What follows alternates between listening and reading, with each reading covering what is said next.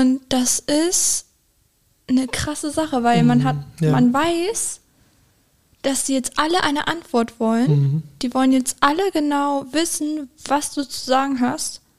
Und das ist so eine Drucksituation. Und dann ist es auch, ja, da gibt es keine Privatsphäre mehr. Da wird alles auf den Tisch getan, was, was in den letzten Monaten war.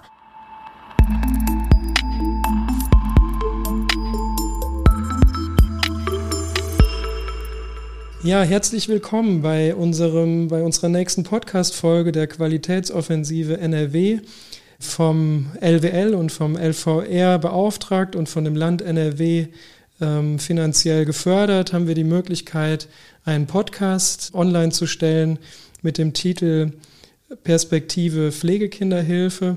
Ausgelöst wurde das Ganze durch das Landeskinderschutzgesetz in NRW.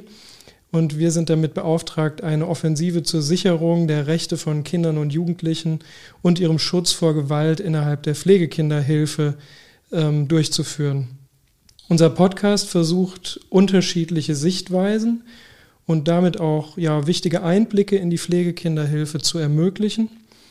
Dafür haben wir heute eine spannende Gesprächspartnerin eingeladen. Luna ist heute bei uns. Luna, herzlich willkommen hier bei uns in Bonn. Hallo. Und ganz vielen Dank, dass du dich auf den Weg zu uns gemacht hast. Ja, danke. Ich freue mich auch, hier zu sein und diese Erfahrung einfach zu haben. Schön. Luna, du bekommst gleich die Gelegenheit, dich ein bisschen ausführlicher vorzustellen und hast dich bereit erklärt, uns im Rahmen von diesem Podcast ein paar Einblicke in dein Leben zu geben. Mhm. Du bist selbst in einer Pflegefamilie aufgewachsen und wir, also beziehungsweise meine Kollegin Ina Ruchholz, hatte das Vergnügen, dich im Rahmen eines unserer Projekte kennenzulernen und als interessante Interviewpartnerin erleben zu dürfen. Daher haben wir im Rahmen der Planung zum Podcast gedacht, lass uns unbedingt versuchen, Luna zu gewinnen. Jetzt bist du hier Ja. und ich möchte dir zu Beginn gern folgende Frage stellen. Was findest du, sollten unsere HörerInnen über dich wissen? Hi, ich bin Luna.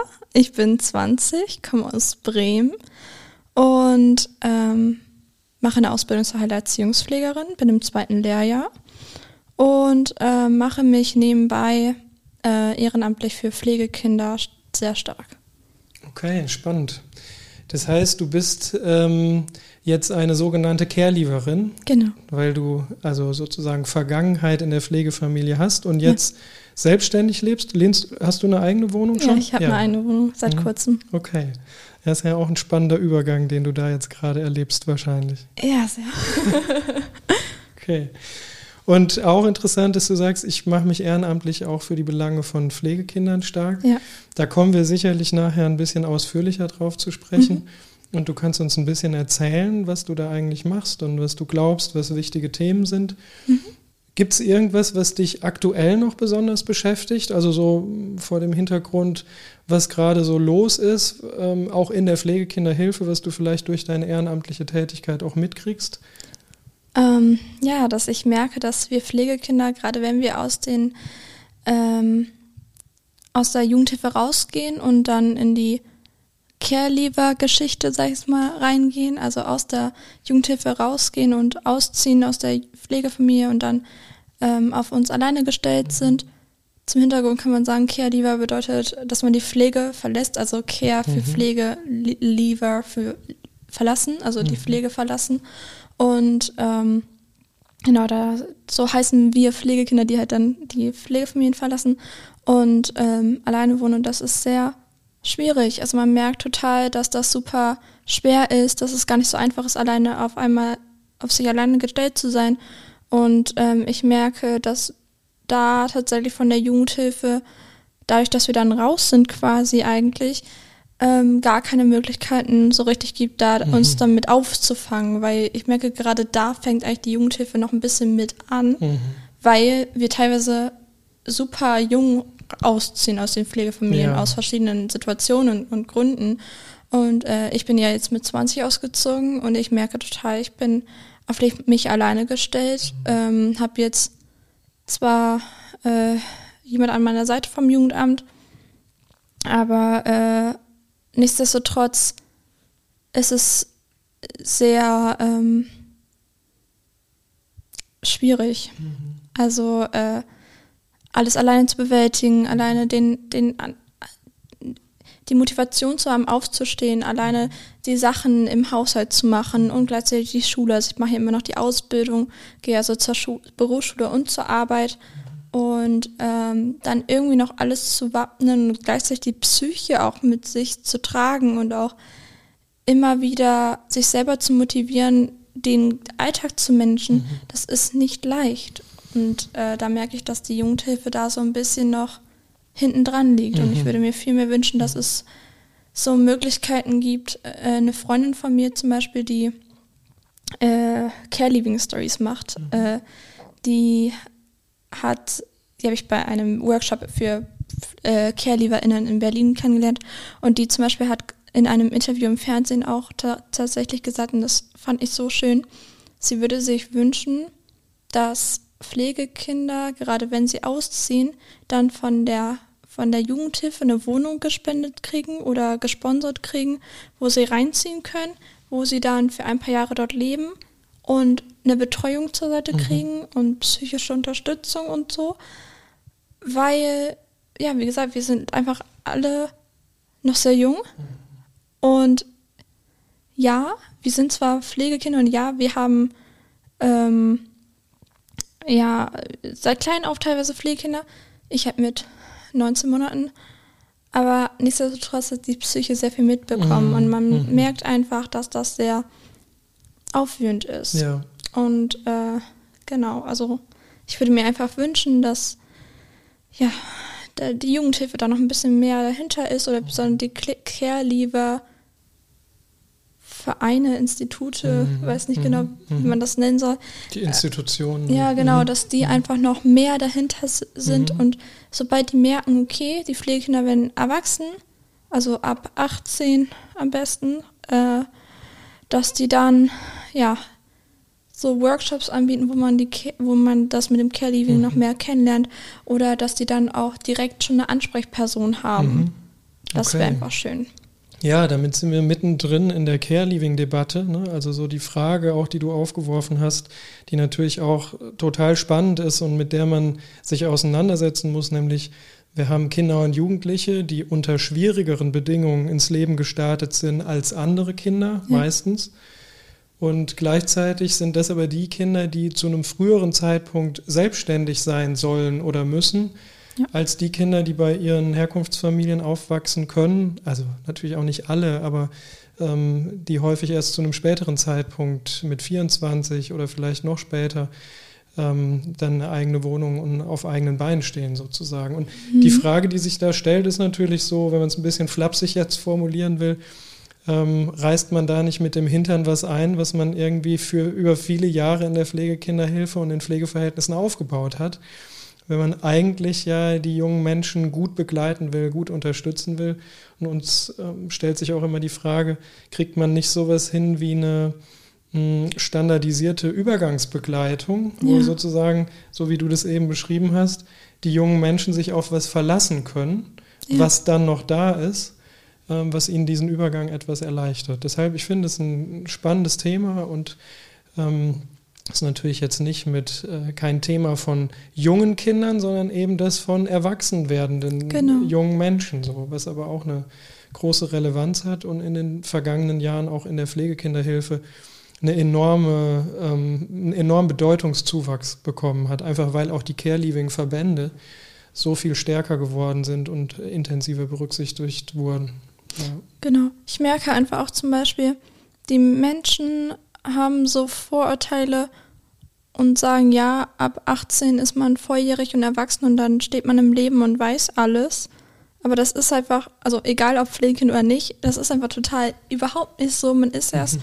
keine Ahnung, mit späteren Jahren wächst man erst in das Erwachsenenleben mhm. rein. Und ich merke mit 20 jetzt, ich bin noch nicht so hundertprozentig erwachsen. Klar mache ich schon erwachsene Dinge in Anführungszeichen so, also lebe alleine und so, aber trotzdem ist das definitiv noch nicht der Fall und ich habe schon so oft den Satz gehört, ja, wir können dir das und das nicht geben an Leistungen, weil du schon über 18 mhm. bist oder weil du ausziehst. Wo ich mir so denke, ja, schön, ich bin über 18, ich ziehe jetzt auf, aber genau deshalb brauche ich die Unterstützung, egal ob finanziell oder psychische ähm, Begleitung oder sonst was. Mhm. Also das ist total nervig, da diese mhm. Vorurteile mit sich mhm. zu tragen. Böse Zungen würden ja jetzt behaupten, die Pflegekinderhilfe oder die Hilfen zur Erziehung an der Stelle setzen mhm. ja so ein bisschen darauf, dass zwischen Pflegekindern und Pflegeeltern, Pflegefamilien so ein intensives Band entstanden ist, dass die Pflegefamilien das schon auf eigene Kappe dann weitermachen, wenn die Pflegekinder erwachsen sind. So, das mhm. ist ja also sozusagen das Sparmodell, was man vielleicht dahinter befürchten oder vermuten könnte. Ja. Wie ist es bei dir? Bist du im Moment in einem, in einem Kontakt, in einem intensiven Austausch auch mit deiner Pflegefamilie noch? Total eng. Also ich habe ein sehr, sehr, also ich kann da mich nur sehr positiv wertschätzen. Mhm. Äh, also ich merke einfach, dass ich da sehr privilegiert bin, mhm. weil ich einfach ein sehr, sehr enges Verhältnis zu meinen Pflegeeltern habe und ähm, ich denen da hundertprozentig vertraue. Die haben auch mit mir geholfen, jetzt auszuziehen, definitiv. Aber gleichzeitig, ähm, ich hatte eine Erziehungsbeistandschaft, die ähm, hat mir dann versucht zu helfen und ja, sie hat jetzt nicht so die Leistung erbracht, die sie eigentlich sollte, mhm. aber sie hat zumindest versucht, weil sie noch andere Pflege, äh, also ähm, begleitete Hilfe und so weiter macht sie auch. Mhm. Ähm, ja, hat sie jetzt versucht, mir zu helfen, aber das meiste hat, haben tatsächlich traurigerweise ich und meine Pflegeeltern gemacht. Also mhm nichts gegen diese Frau vom Jugendamt, die da für mich zuständig war. Ich weiß, dass sie einfach andere Kapazitäten mhm. gehabt hat. Mhm. Ähm, aber das fand ich sehr schade. Mhm. Und das fanden, das war auch für meine Eltern und mich sehr, eine sehr anstrengende Zeit, weil wir einfach, also wenn ich von Eltern rede, meine ich immer meine Pflegeeltern, mhm. nur zum Verständnis. Mhm. Ähm, ja, dann, also ich sagen wir es mal so, ich lebe nicht ohne Grund jetzt alleine. Und in dem Zeitraum, wo es aber zum Umzug hinging, da war es dann so, dass die, ähm, dass, dass ich mit meinen Eltern Reibereien hatte, aber eher, weil ich einfach psychisch so aufgewühlt war. Mhm. Weil wenn man sich vorstellt, man ist, seitdem ich, also ich bin seit 19 Monaten, also seitdem ich 19 Monate alt bin, bin ich in der Pflegefamilie. Ja. Also seit quasi Baby an. So. Mhm. Und ähm, dann äh, wächst man da die ganze Zeit rein und man hat so zwar sein Päckchen mitzutragen, aber man ist trotzdem irgendwie in dieser Familie. Und man hat endlich eine Familie, die wirklich für einen da ist. Ähm, und also nichts gegen meine leibliche Familie da. Da hatte ich zwar meine leibliche Mutter mhm. und ich habe halt meine leiblichen Geschwister. Mhm. So, und ähm, genau zu denen hatte ich auch ganz gut Kontakt oder habe immer noch Kontakt, mein, zumindest zu meinen Geschwistern. Aber ähm, sie waren halt für mich ja nicht als leibliche Familie da an dem Moment. Also sie, sie sind ja dann erst später habe ich meine durch den PIP, also Pflegekinder in Bremen, die begleiten ja die Pflegekinder, habe ich dann ähm, teilweise Besuchskontakt zu, mein, zu meiner leiblichen Mutter gehabt, auch am Anfang zu meinem leiblichen Vater. Und dann habe ich den Kontakt zu meinem leiblichen Vater abgebrochen. Mhm ja, war halt meine eigene Entscheidung, wurde vom ja. PIP ein Glück sehr berücksichtigt. Mhm. Wenn man auszieht, man hat, also sagen wir es mal so, jeder Mensch hat feste Säulen in seinem Leben. Das muss man sich so vorstellen, wie so ein, so ein festes Standbein, so. Ähm, und jede Säule hat einen bestimmten Standpunkt. Thema Familie, Thema Arbeit, Thema um, äh, Thema Freunde mhm. und so weiter. Und ähm, wenn man umzieht, bis er auszieht, wechselt sich gefühlt erstmal alles. Also komplett alles. Ähm, mhm. Es geht dann, also bei mir hat sich wirklich alles geändert, weil auch zu dem Zeitpunkt bin ich vom ersten ähm, Ausbildungsjahr ins zweite Ausbildungsjahr gekommen, habe dadurch beim Arbeitgeber den Standort gewechselt. Äh, das ist dort üblich und ähm, den Arbeitsbereich gewechselt innerhalb des Trägers. Und äh, das hat sich dann quasi geändert. Ähm, auch viele andere Dinge, wie ich bin nicht mehr jetzt beim meinem Verein, wo ich jahrelang mhm. geturnt habe oder mhm. Sport gemacht habe generell. ähm, das hat sich dann gewechselt und ganz und auch mein privates Umfeld, also von meinen Freunden her. Also klar, die Ängsten sind noch da, aber man merkt mhm. so, okay, seitdem ich jetzt raus bin, auf einmal werde ich nicht mehr so oft kontaktiert. Auf einmal werde ich nicht mehr gefragt, ob man mal eben Zeit hat. Also das ja. merkt man schon, dass da irgendwie auch das Umfeld auch zwar für diese Zeit ganz gut war, mhm. aber dann auf einmal, sobald man da rausgeht, mhm. aus dieser Bubble quasi, mhm. ist es auf einmal vorbei. Also, ja. ja. ja, verstehe. Luna, du hast eben erzählt, ähm, dass du dich auch ein Stück weit als privilegiert erlebst, ja. ähm, weil du sozusagen mit deiner Pflegefamilie so eng bist, dass du jetzt auch von denen Unterstützung kriegst. Und ich habe da direkt irgendwie drüber nachgedacht, das darf ja eigentlich kein Zufall sein, ob das so ist oder nicht, ob Kinder, junge Erwachsene, ob die Pech oder Glück haben an der Stelle oder ob man das ähm, in irgendeiner Form berücksichtigt wenn man sagt, jetzt geht es um den Auszug, jetzt geht es um den Übergangs, Übergang ins Erwachsenenleben und vielleicht mhm. ist auch eine Pflegefamilie nicht mehr dazu bereit, aus welchen Gründen auch immer, ohne dass man das jetzt bewerten will, dass man eigentlich sicherstellen muss, so wie du das eben auch ähm, beschrieben hast, dass es da eine hinreichende Be Begleitung gibt, damit man nicht plötzlich in so einer Einsamkeit versackt. Richtig. So ja. Äh, habe ich dich verstanden. Ne? Ja. Das, also, weil ich wirklich auch finde, dass das ein, ein ein wichtiges Kriterium wäre, woran man überprüfen könnte oder auch messen könnte, ist Jugendhilfe eigentlich erfolgreich gelaufen, nicht nur bis zum Alter 18, sondern halt darüber hinaus, wie diese Begleitung danach auch nochmal aussieht. Ähm, jein. Also ich würde sagen, bei mir hat die Jugendhilfe ganz gute Arbeit geleistet. Mhm. Ich wurde vom PIP die ganze Zeit sehr gut unterstützt, vom Jugendamt auch und halt von meinen Pflegeeltern. Mhm. Nichtsdestotrotz hat sie aber jetzt ja nach dem, also innerhalb des Auszuges, habe ich gemerkt, okay, wenn ich jetzt sobald ich alleine stehe, bin ich psychisch nicht mehr so mhm. stark, wie mhm. ich sonst war. Mhm. Und ähm, ja, das hat mich äh, natürlich sehr geschockt, weil ich gemerkt habe, ja. okay, ähm, sonst haben meine Eltern mich dann mal schnell rausgeholt aus mhm. dieser Phase quasi, sag ich mal so, und haben mich dann da unterstützt. Ähm, und jetzt, wenn man da alleine drin ist, man muss sich selber da rauskämpfen, dass man trotzdem den Alltag äh, schafft und auch seine Arbeit gut macht. Ich liebe meine Arbeit, ich könnte nichts Besseres machen. Ich bin auch da dem Arbeitgeber sehr mhm. dankbar, äh, dass ich da einige Möglichkeiten habe.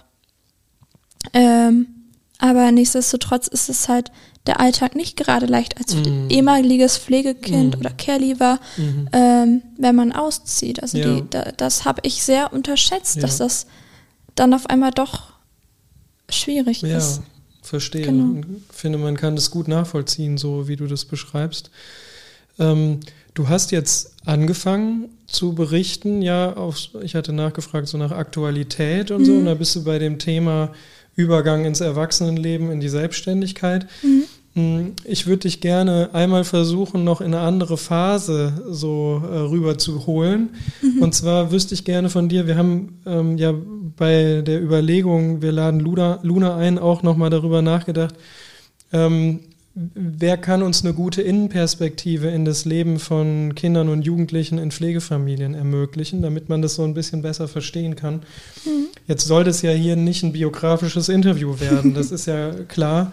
Aber ähm, ich wüsste gerne von dir, ob es sowas gibt wie Erlebnisse besonderer Art oder irgendwelche Erfahrungen, die, die du gemacht hast in der Zeit, als du in deiner Pflegefamilie aufgewachsen bist, die du besonders bemerkenswert irgendwie für dich fandest, die, die eine, also die sozusagen ein besonderes Spotlight so ähm, verdient haben, wenn man, wenn man da, wenn man da drauf schauen würde. Gibt es sowas? Definitiv. Ähm, ich musste gerade so grinsen, weil ich darüber selber nachdach, äh, nachgedacht habe wo fange ich am besten an? Ähm, erstmal, äh, zwar habe ich jetzt zu meiner leiblichen Mutter keinen Kontakt mehr, aber ich muss sagen, sie hat für ihre Verhältnisse, sie hat FASD, ähm, also das fetale Alkoholsyndrom. Ja, sie hat versucht, von ihren Möglichkeiten aus her uns zu unterstützen, also uns meine ich jetzt meine leiblichen Geschwister und mich, innerhalb der Pflegefamilie. Und ähm, sie hat versucht, ihr Bestes zu geben ich bin zum Beispiel ihr ultra dankbar, dass sie erlaubt hat, dass ich meine Eltern Mama und Papa nennen darf Mhm. und sie das total in Ordnung fand, als wir beim Pip waren und ich wegen irgendwas geweint habe oder so und ich dann Mama gerufen habe, dass ich dann meine Pflegemutter meinte und Ja. nicht sie. Ja. Und das hat, war für sie am Anfang ein bisschen schwer, aber sie konnte dann schnell merken, Mhm. okay, da ist einfach eine andere Bindung da. Mhm. Und das hat sie akzeptiert und das war bis heute so. Also da definitiv ein großer Spotlight drauf, dass sie einfach sehr dafür gesorgt haben und das ist traurigerweise leider nicht immer so bei Mhm. leiblichen Eltern, dass sie das erlauben. Meine leibliche Mutter hat es getan.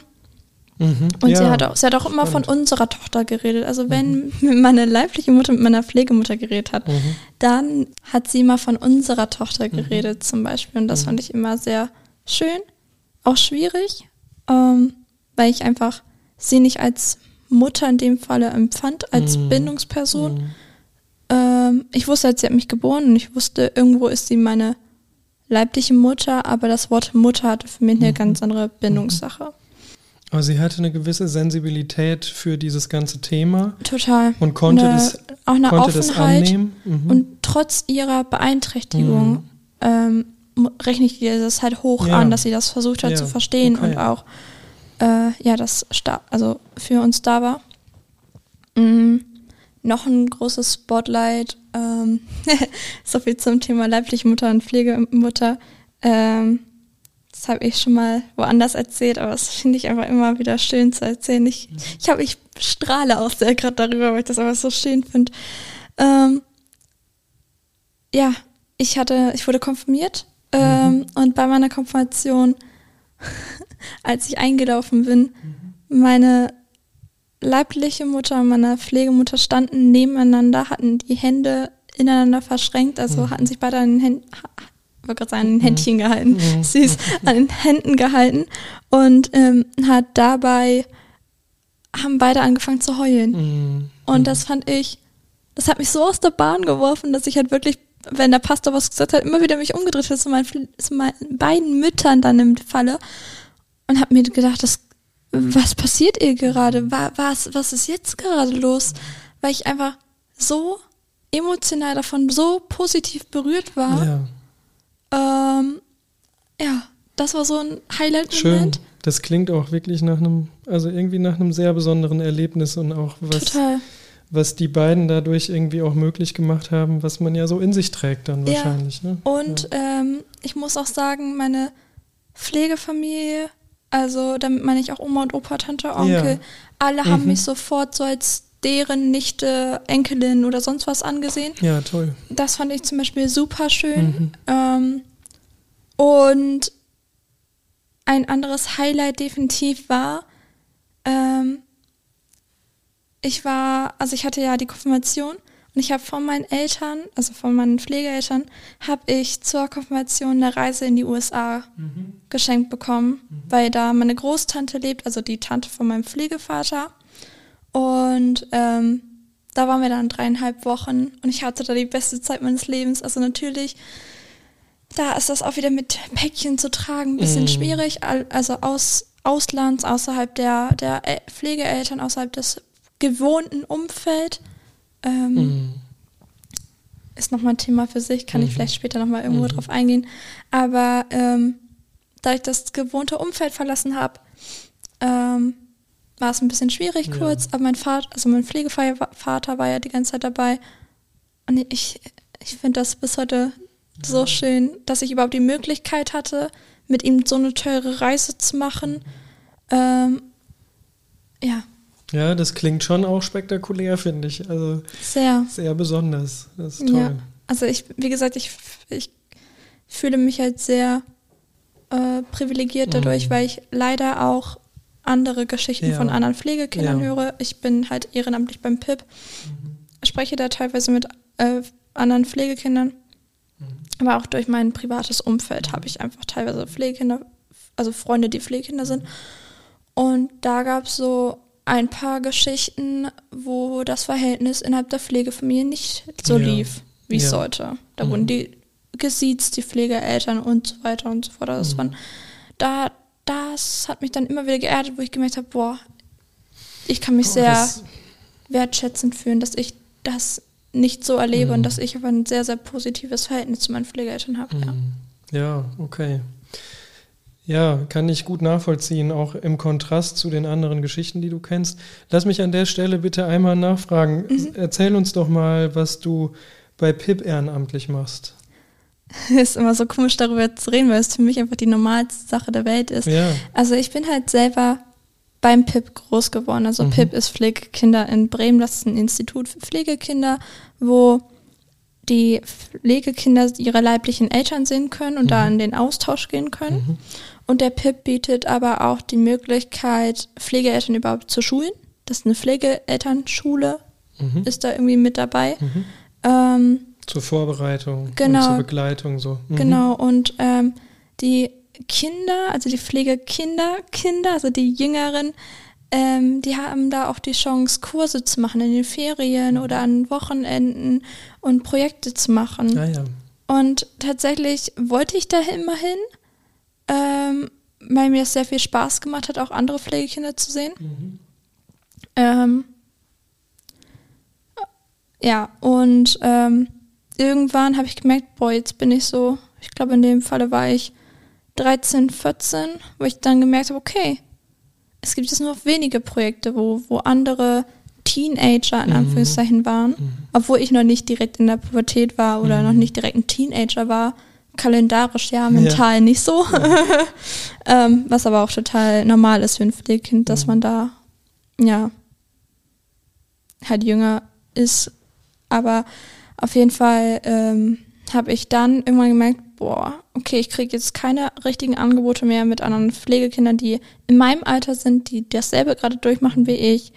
Und ähm, ja, irgendwann habe ich dann zu meiner damaligen Sachbearbeiterin, die leider jetzt in Rente gegangen ist, mhm. zu der ich aber noch einen sehr guten Draht habe, zu der habe ich damals gesagt, gibt es nicht eine Möglichkeit, eine Pflegekindergruppe zu, aufzumachen mit anderen Jugendlichen, die Toll. in Pflegefamilien sind? Mhm. Dann wurde das so ganz, ganz langsam über mehrere Jahre vorbereitet mhm. tatsächlich. Das, mhm. Und das fand ich halt so schön, dass der Pip darauf gehört hat. Dann ähm, hab ich, hatte ich irgendwann die Idee mit einer Webseite extra für Pflegekinder. Die wurde dann irgendwann in die Wege geleitet. Ähm, also ich habe halt, also mein, mein Ehrenamt ist quasi das, ich bin im Hintergrund jetzt mhm. mehr zu hören. Mhm. Also, was heißt zu hören, aber ich bin eher im Hintergrund, bin nicht mehr so in den Kursen drin, sondern bin jetzt eher aktuell so, dass ich sage, okay, ich habe die und die und die Ideen. Mhm. Ähm, gibt es irgendwie die Möglichkeit, das umzusetzen. Super. Also total spannend, weil du aus deiner ja, Innenperspektive heraus natürlich ganz andere Themen einbringen kannst, als das jetzt Fachkräfte tun ja. könnten. Und dass ähm, in Bremen bei PIP darauf gehört wird und ja. da Rücksicht drauf genommen wird, ist natürlich ganz toll. Hm, du hast eben als du über deine ehrenamtliche Tätigkeit gesprochen hast, so deutlich gemacht, dass du ähm, in Bremen wahrgenommen hast, dass die auch auf dich gehört haben und ja. dass die Dinge gemacht haben, die du wichtig gefunden hättest und so. Ja. Damit kommen wir zu einem äh, ganz schönen, wichtigen aus unserer Sicht anderen Punkt, nämlich dem Thema Beteiligung in der Pflegekinderhilfe oder auch ja, Partizipation, ne? also mhm. ähm, Teilhabe, all solche Begriffe, die in der pädagogischen Alltag ja eine zentrale Rolle spielen. Ja nach allem, was wir wissen und auch aus unserer tiefen pädagogischen Überzeugung heraus, ist Beteiligung eigentlich der zentrale Schlüssel für das Gelingen von Unterstützungsmaßnahmen innerhalb der Kinder- und Jugendhilfe und damit natürlich auch innerhalb der Pflegekinderhilfe. Was darunter allerdings von Seiten der Fachkräfte verstanden wird oder auch von Seiten der Eltern, Pflegeeltern darunter verstanden wird, kann total unterschiedlich sein. Also das heißt nicht, weil jemand Beteiligung sagt, beteiligt er auch wirklich, sondern mhm. hat vielleicht auch die sozial erwünschte Antwort gegeben, weil man weiß, ja, irgendwie ist das ganz anständig oder wäre wohl richtig, das zu tun. Eigentlich sind sich gerade pädagogische Fachkräfte alle einig, dass es wichtig ist, junge Menschen an den zentralen Entscheidungen in ihrem Leben auch zu beteiligen. Mhm. Ab wann und wie das allerdings gemacht wird und worauf sich Kinder und auch Erwachsene verlassen können an der Stelle, ist nicht festgelegt, sondern liegt meistens im Ermessen der einzelnen Fachkräfte, wie sie das machen, oder der Pflegeeltern oder der Eltern. Mhm. Erste Frage in deine Richtung ist erstmal so, ähm, Wie hast du das eigentlich erlebt, dieses Thema beteiligt werden, sich selber beteiligen können, mitgestalten? Wie würdest du das beschreiben? Ähm, innerhalb des Trägers oder innerhalb der Pflegefamilie? Fang gerne mal ähm, in der Pflegefamilie an und dann aber auch gerne beim Träger. Also in der Pflegefamilie habe ich ganz schnell gemerkt, dass ich auch was sagen kann und mich nicht davor scheuen muss, irgendwas zu sagen und dass auch ähm, ja, ich mit meinen Eltern und mit meinem Bruder, ich habe einen früh, also einen Bruder, der ist ein frühkindlicher Autist mit geistiger Behinderung mhm. und ADHS. Mhm. Eine sehr lange Kombination. Mhm.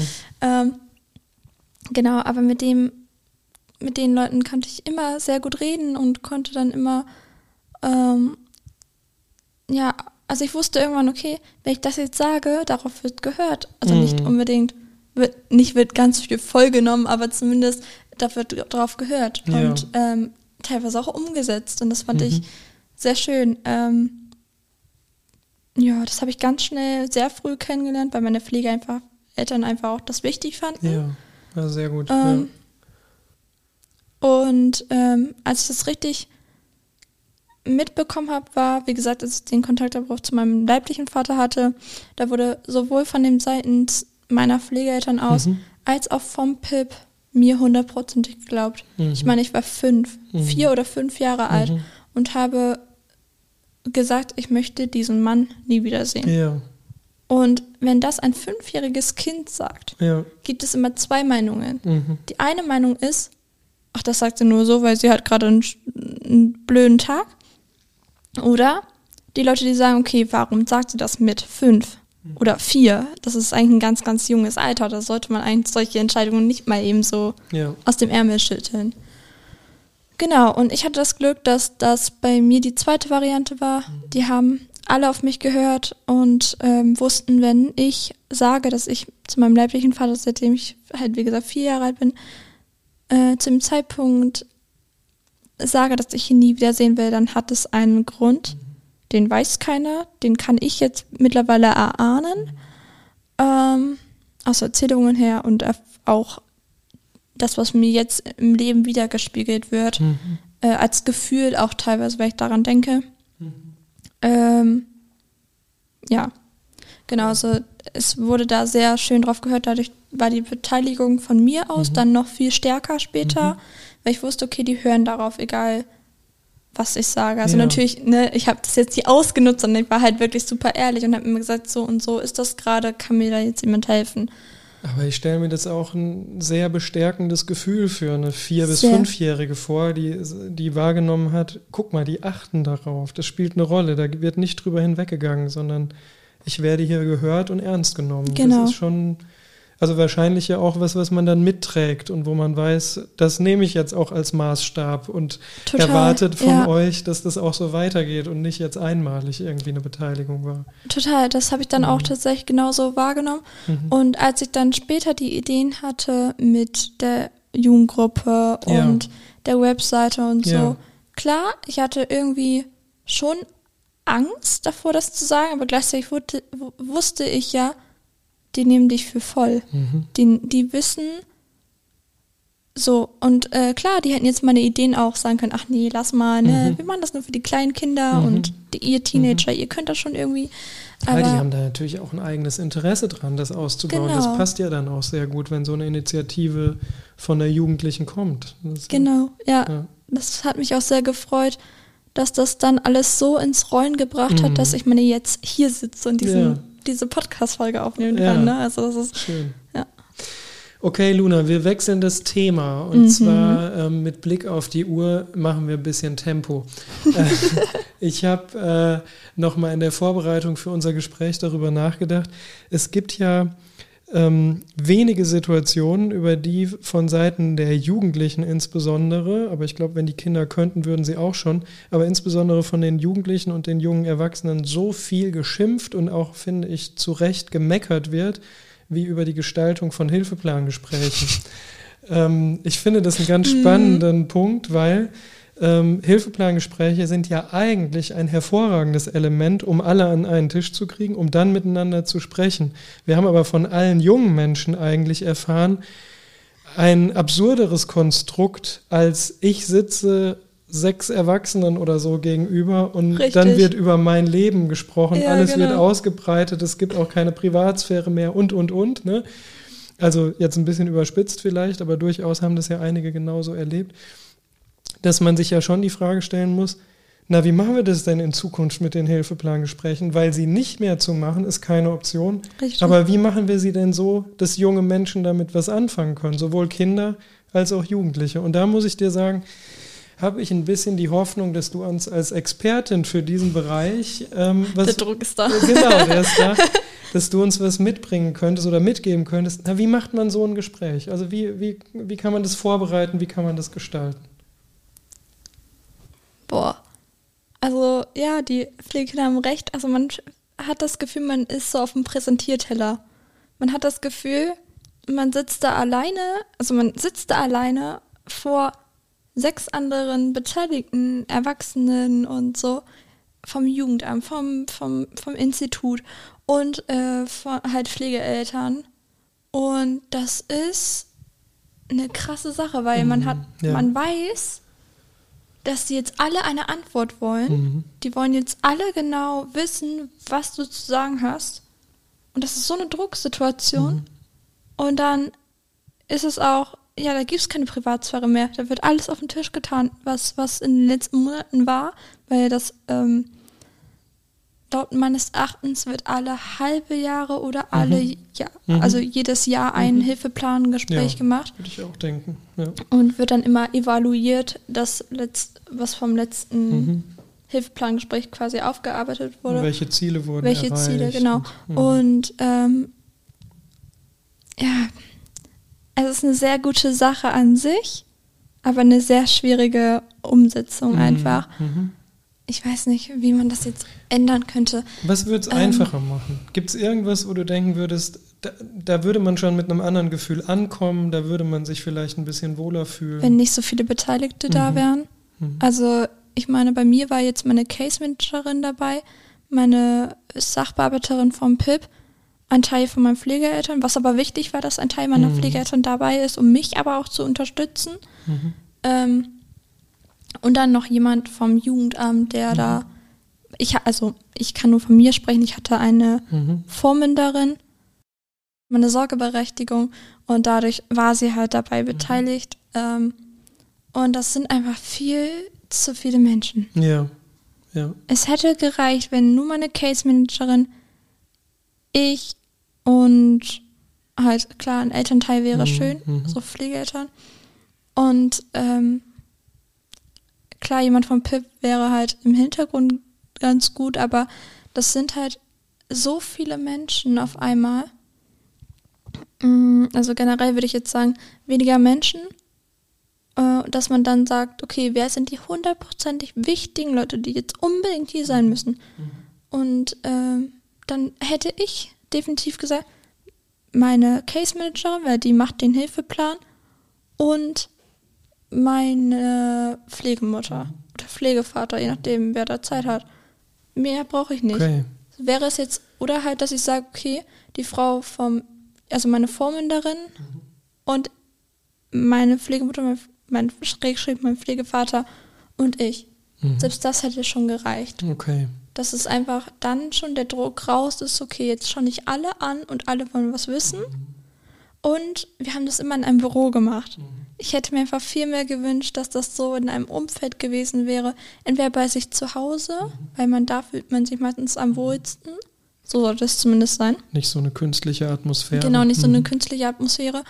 Und ähm, am besten vielleicht sonst irgendwie in einem Café Mhm. oder Mhm. in einem Park Mhm. beim Spaziergang oder so. Ist klar, ist das schwierig, wenn die Leute sich was aufschreiben wollen. Ja, Aber, ist schon denkbar. oder halt, dass das, da, da werden ja wirklich private, private Sachen Mhm. draufgeschrieben. Mhm. Je nachdem. Also ich finde zum Beispiel, als ich den Hilfeplangespräch, äh, das Hilfeplangespräch hatte, ähm, irgendwann, je älter ich wurde, desto weniger war das im Büro. Mhm. Also auch weil meine Case Managerin dann gewechselt hat und so. Ich hatte dann einfach irgendwann das Glück in Anführungszeichen, dass ich das dann mit meiner Sachbearbeiterin vom PIP alleine machen konnte Mhm. und dann noch abgewunken wurde vom Jugendamt, also von meiner Sorgeberechtigten und dann halt auch vom, von meiner Case Managerin, äh, dass ich das dann irgendwann einfach nur noch im Café gemacht habe oder so und äh, das fand ich einfach viel entspannter. Mhm. Okay. Weil ich wusste, ich kann ihr jetzt vertrauen, ich kann ihr jetzt alles sagen, aber ich habe das Mitspracherecht, es muss nicht alles reinstehen. Mhm. Das fand ich zum Beispiel schön, dass ich dann das, also ich würde mir einfach auch für die Zukunft, für die Pflegekinder wünschen, dass ähm, einfach die, ähm, ja, dass die Pflegekinder das Mitspracherecht haben. Mhm. Das, was ich jetzt sage, muss nicht unbedingt rein. Mhm. Das kann ich auch einfach nur so erzählen, mhm. so, damit die Leute das wissen. Aber es muss nicht protokolliert es muss nicht, werden. Genau, es muss mhm. nicht protokolliert werden, weil das, was im Hilfeplangespräch gesagt wird und aufgeschrieben wird in den Hilfeplangespräch, zählt. Mhm. Das heißt, es kann dir eigentlich alles verderben, wenn du so willst. Enormer Druck. Das ist so ein krasser kann. Druck. Also wenn du da irgendwas anders formulierst oder mhm. anders sagst, dann ist das sehr, also kann das dir zum mhm. Verhängnis werden irgendwann okay. später. Luna, folgender Vor so. mhm. Kein Problem. Folgender Vorschlag. Ich sag dir, welche Themen wir kennengelernt haben, die bei der Gestaltung von Hilfeplangesprächen sinnvoll wären und mhm. du sagst ja oder nein, dann wissen wir, ob du das, ob du das auch äh, unterstützen würdest. Leckere Getränke und Süßigkeiten beim Hilfeplangespräch. Definitiv. Einfach zur seelischen Unterstützung. Definitiv, genau. ja. ja. Du hast eben gesagt, wenige Menschen, habe ich verstanden. Ja. Eine vom Kind ausgewählte Vertrauensperson ist mit dabei. Ja. Also ja. kann ja sein, wer will, ne? aber das ist sozusagen das Kind, das. Das Hilfeplangespräch wird vorbereitet und man hat die Möglichkeit, zum Beispiel vorher schon die Ziele zu formulieren, die man im Hilfeplangespräch dann mitteilen möchte. Ja, ja, definitiv. Mhm. Das würde viel Druck rausnehmen, definitiv, klar. Mhm. Okay. Ähm, jetzt fällt mir gerade nichts anderes mehr ein, aber ich glaube, es gibt noch eine Reihe mehr Punkte, die man eigentlich reinbringen könnte. Aber haben wir vielleicht an anderer Stelle irgendwann nochmal Gelegenheit, weiter darüber zu sprechen. Aber einfach so, dass, also ich glaube, es gibt eigentlich mit relativ wenig Aufwand gute Möglichkeiten, diese Situation und auch bedrückende Situation von Hilfeplangesprächen zu verändern. Ja. Und aus meiner Sicht wird das ein, auch ein wichtiges Thema sein, mit dem wir uns in Zukunft noch auseinandersetzen. Ich würde gerne zum Abschluss mit dir noch ähm, über, eine, über einen Themenschwerpunkt ins Gespräch kommen. Und zwar mh, über das Thema Kinderrechte und Kinderschutz. Das ist ein mhm. Themenbereich, der aktuell in der Pflegekinderhilfe ziemlich Fahrt aufgenommen hat, dass mhm. man gesagt hat, also auch politisch ähm, bewegt Fahrt aufgenommen hat, ähm, dass man gesagt hat, wir müssen auch innerhalb der Pflegekinderhilfe eine große Aufmerksamkeit auf die Themen richten. Und ähm, uns die Frage stellen, welche Rechte haben denn eigentlich Kinder und Jugendliche und welche Rechte müssen wir dann auch in Pflegeverhältnissen dabei berücksichtigen. Und ähm, ich würde gerne von dir wissen, ähm, wenn man zum Beispiel über die beiden Themen jetzt nachdenkt, Beschwerde, also Kinder und Jugendliche haben das Recht, sich auch mal zu beschweren mhm. innerhalb eines Pflegeverhältnisses, mhm. wie man, wie das eigentlich gehen könnte. Also, weil in einem doch relativ engen Rahmen, wie ich lebe ja mit Mama und Papa irgendwie in der Familie, und wenn da was nicht stimmt, hat es vielleicht was mit Mama und Papa zu tun oder auch mit der Fachkraft, die mich eigentlich betreut und ich will mich genau über einen von denen beschweren. Mhm. Hast du da eine Idee oder vielleicht sogar ein Erlebnis mit, wie sowas gehen könnte? Definitiv einfach ja. offen und ehrlich ansprechen, weil im schlimmsten Fall kann es halt sein, dass deine, dass die Eltern oder halt die Fachkraft, also die Fachkraft nicht unbedingt, weil das wäre unprofessionell, aber dass die Eltern so ein bisschen beleidigt reagieren mhm. oder nicht verstehen können, warum du jetzt genau das ansprichst. Mhm. Aber ich finde einfach, das ist ja wie, wenn ich in einer, also angenommen, ich wäre jetzt kein Pflegekind und ich wäre einfach nur bei meinen leiblichen, also angenommen, meine Pflegeeltern wären meine leiblichen Eltern, dann würde ich ja auch sagen, guck mal, das verstehe ich jetzt nicht. Warum hast du so mhm. reagiert? Das können wir das nicht irgendwie mhm. ändern. Mhm. So, also sich beschweren in dem Sinne. Klar, wenn man zickiger ist, geht das nochmal ein bisschen besser. Aber ähm, ja, und wenn es eine Fachkraft ist, ähm, also ich habe gelernt, irgendwann echt den Mund aufzumachen ja. und zu sagen, hört mal, es geht hier um mich. Mhm. So. ich hatte aber auch das Glück, dass ich nicht immer so den Mund aufmachen musste, dass Mhm. irgendwas passiert. Also eigentlich war nie so eine ganz schlimme Sache, nur bei mir zum Beispiel haben die Jugend, äh, hat das Jugendamt die ganze Zeit gewechselt an, an, an äh, VormünderInnen und das hat mich irgendwann so abgenervt, dass ich gesagt habe, so, ich möchte jetzt noch bis ich 18 bin Jugendamtfrau da haben oder ein Jugendamtmitarbeiter und nicht die ganze Zeit Ja. im Wechsel. Das Ja. hat mich irgendwann so abgenervt. Aber das heißt ja, dass wir Kindern und Jugendlichen unbedingt beibringen müssen, ihren Mund aufzumachen. Definitiv. Ne? Dass Das man sagt, ja es ist okay, dass ihr jetzt irgendwie was Negatives anspricht. Ja, Das ist einfach wichtig, dass die wirklich merken, egal was ich jetzt sage, es wird nicht negativ aufgenommen, es Mhm. wird, also ich werde jetzt nicht rausgeschmissen Mhm. oder sonst was Mhm. passiert. mhm. Ähm, oder ich kriege eine Sch äh, Konsequenz oder sonst was. Also, Mhm. dass man da dahinter kommt, dass man Mhm. irgendwann sagt, okay, ich kann jetzt das sagen, Mhm. dass mich das stört. Ähm, natürlich haben auch andere mal einen schlechten Tag und natürlich kann man Klar. dann, können die auch mal anders reagieren als Ja. erwartet. Aber das ist erstmal wichtig, dass man das generell anspricht, weil es sonst in sich, also in einem selber dann auffrisst. Mhm. Okay. Und äh, dadurch definitiv, ja, das Recht, dass sie halt ähm, sich beschweren dürfen, Mhm. egal in welcher Form. Mhm. Natürlich in der höflichsten Form am besten. Also, Gut, aber Nö, das ist eine hohe Erwartung. ja, ne? Also aber wenn man sauer ist, ist man sauer, aber Ja. man sollte Ja. schon Ja. genau aber das Recht haben, definitiv sich Mhm. zu äußern und zu sagen, so, Mhm. so und so ist das aber. Ein weiteres Thema, und das auch unser letztes Thema für heute, ähm, was im Moment intensiv diskutiert ist, ist die Frage danach, wer könnte außer der Pflegemutter und dem Pflegevater eigentlich eine zentral bedeutsame Vertrauensperson für das Kind sein. Also wenn man sozusagen darüber nachdenkt, ähm, eine Familie ist ja doch ein relativ geschlossenes System. Wenn Mhm. da mal irgendwas richtig schief läuft und die Pflegefamilien deck, äh, die Pflegeeltern decken sozusagen das, was da schief gelaufen ist und das Kind hat gar keine Möglichkeit, sich da gegen zur Wehr zu setzen. Also wenn man so ein Szenario Mhm. ähm, sich vorstellt, wäre es hilfreich, man hätte eine weitere Vertrauensperson, an die sich das Kind wenden kann. Jetzt wird Ja. ganz intensiv darüber beratschlagt, wer soll das denn eigentlich sein? Hast du eine Idee, wer das sein könnte? Ähm, ich finde, das ist ganz schwer zu sagen, weil jeder Mensch oder jedes Pflegekind hat eine andere Sichtweise. Mhm. Ähm, Und ein unterschiedliches Netzwerk wahrscheinlich. unterschiedliches auch, ne? Netzwerk.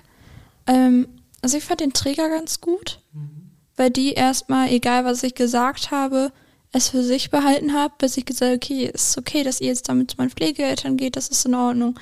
Ähm, so, das wiederum ist zum Beispiel eine sehr coole Sache, dass man da eine außenstehende Mhm. Person hat, die beide Parteien, also in Anführungszeichen Parteien, Ja, ja. ähm, unterstützen kann, beraten kann und mehr reden kann. Ähm, ansonsten,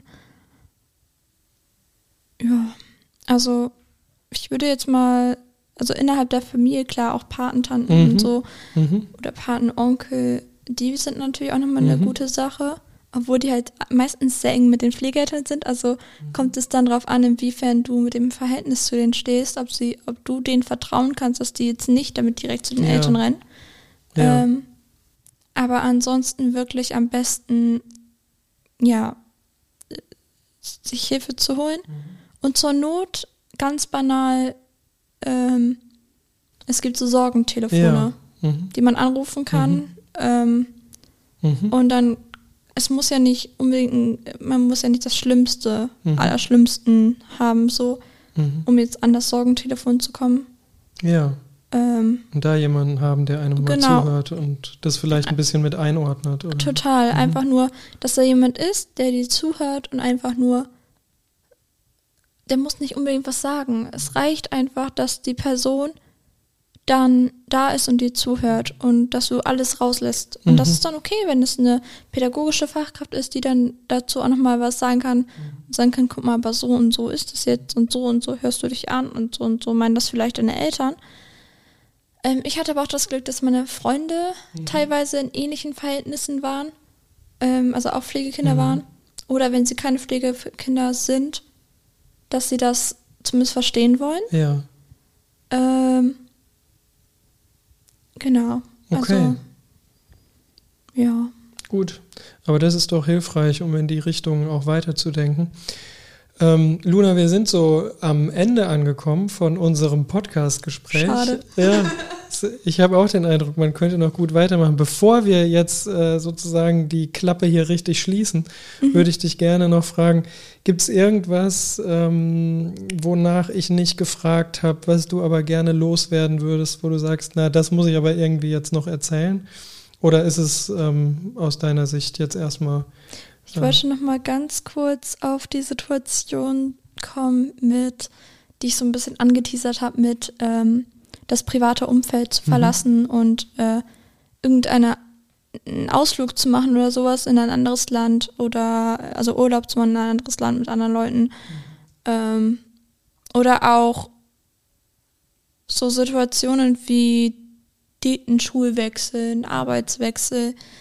Ähm, für Pflegekinder ist das teilweise sehr schwierig, das normale Umfeld, die normalen Routinen zu verlassen. Das Mhm. ist sehr schwierig, weil für die, also zumindest, ich kann halt nur für mich reden, aber ähm, das, man hat so eine Sicherheit, wenn man alles macht wie immer. Und wenn man mal diese Sicherheit, diese Komfortzone verlässt und mal was anderes macht, kann das für Pflegekinder ganz schön schwer sein. Mhm. Also ich erinnere mich zurück an eine Fahrt in ein anderes Land. Da waren wir dann auf Klassenfahrt, so eine Sprachreise quasi. Und wir waren in Hostels untergebracht. Und ich hatte so viele psychische Probleme.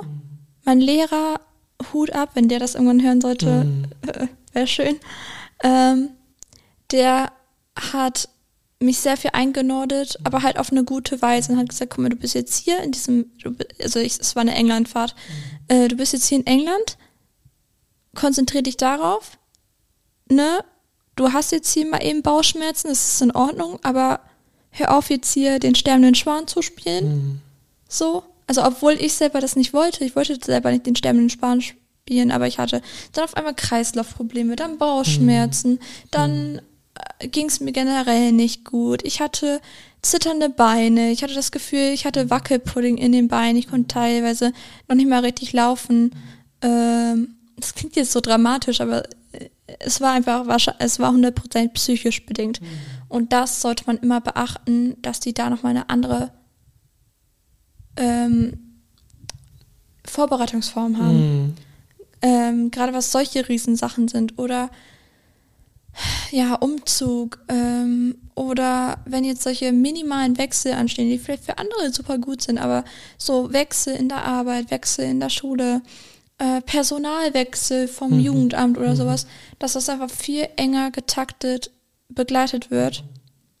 Damit halt solche Ausfälle, sie, wie ich sie damals hatte, ähm, was ich im Nachhinein auch unangenehm finde, aber gleichzeitig auch okay bin, darüber zu reden, weil ich mir denke, genau sowas sollte auch gesagt werden.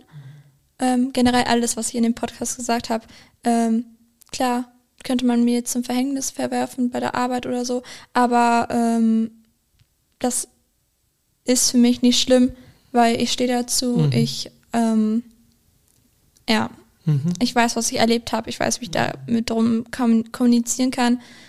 Ähm, genau, aber äh, bevor ich sowas hier, hier den Podcast Beispiel gemacht habe, also ich brauchte auch mental erstmal diese Lage und genau solche Begleitungen hatte ich, hätte ich mir auch gewünscht, brauchte ich in dem Falle jetzt nicht, weil ich einfach sehr, ähm, ja, wie gesagt, immer weiß, dass ich sehr viel vollgenommen werde, was ich sage. Ähm, genau. Aber ich nehme das nochmal mit jetzt am Ende, so, dass du uns ja auch ein bisschen den Ratschlag gibst. Veränderungen sind für Kinder, Jugendliche, die in Pflegefamilien aufwachsen, vielleicht schwieriger zu bewältigen als für Kinder und Jugendliche, die dieses Erlebnis so nicht gemacht haben, also die den Wechsel so nicht hatten.